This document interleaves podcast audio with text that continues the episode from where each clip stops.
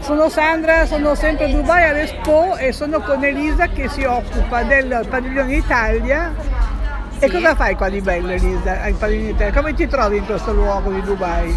Beh, Dubai è sicuramente una città molto bella e poliedrica, tra l'altro il clima qui rispetto all'Italia adesso è opposto, quindi siamo ancora a fine estate quasi e dentro il padiglione Italia io accompagno a, praticamente le persone a scoprire la bellezza dell'Italia, dato che il claim è Beauty Connects People, quindi la bellezza unisce le persone. Sì. E come ti sembra, ti sembra riuscito il padiglione Italia rispetto a questo tema? Sicuramente sì, è un progetto di imprenditoria molto ambizioso, nel senso che raccoglie il lavoro sia di piccole realtà italiane, quindi di start-up o realtà anche più grandi come Initerna o altri sponsor che, che hanno deciso di portare un'Italia innovativa quindi soprattutto improntata sulla sostenibilità. Sì, però c'è la spirulina che, come dicevamo prima, sono 30 anni che in Italia si parla di spirulina, non certo. mi sembra una cosa così geniale, così innovativa, o sbaglio? Certo, ma la soluzione non era stata portare, cioè l'idea non era portare innovazione, è portare innovazione ma non a livello di soluzioni innovative e molto utopiche, ma portare delle soluzioni che possono anche essere applicate ad oggi. Quindi questo era l'obiettivo, mostrare che esistono già delle soluzioni reali che possono essere adottate da, da anche nazioni diverse, quindi questo è un, palco, un palco internazionale, l'obiettivo era quello, mostrare anche ad altre realtà, altre persone, altre nazioni, altri, altri ministeri, altre realtà politiche che ci possono essere delle soluzioni per garantire effettivamente la sostenibilità.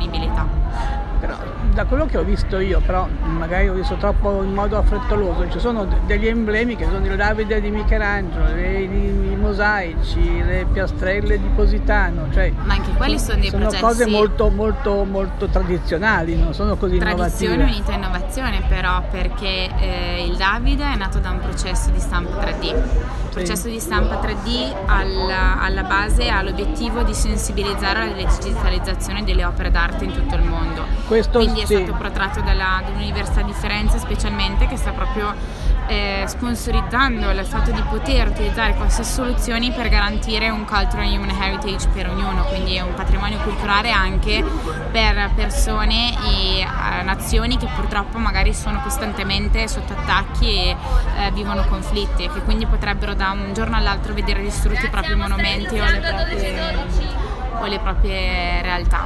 Quindi tu dici me- meglio fare tanti duplicati così almeno ce li abbiamo tutti, possiamo dirti tutti di più.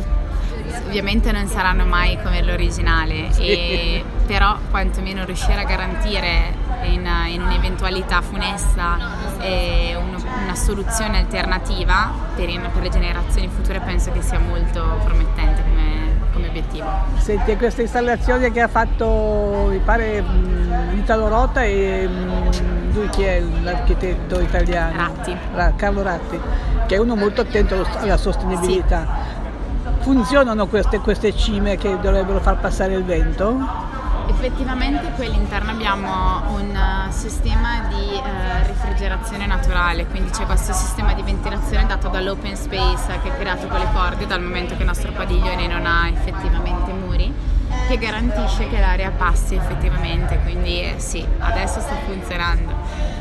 Ovviamente come qualsiasi progetto naturale aveva qualche difficoltà magari all'inizio, ma perché erano proibitive le temperature di Dubai, quindi effettivamente certo. con un'umidità che raggiungeva talvolta anche l'80% era, era impossibile. Però adesso ad esempio effettivamente funziona molto bene. bene. E voi siete qui, state qui tutto il tempo della... della, della no, della... faremo uno switch, siamo 30 e 30 ragazzi.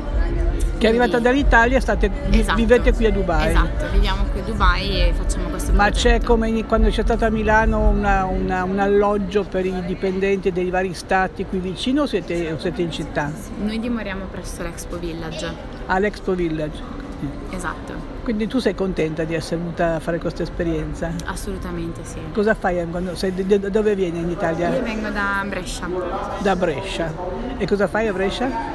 Io in realtà vengo da Brescia, sono originaria di Edolo, che è un paesino vicino quasi alla Svizzera, eh? benissimo. Edolo? Eh? E in realtà studio a Verona da, da, da sempre, e, quindi e ho fatto sia triennale che magistrale, commercio internazionale.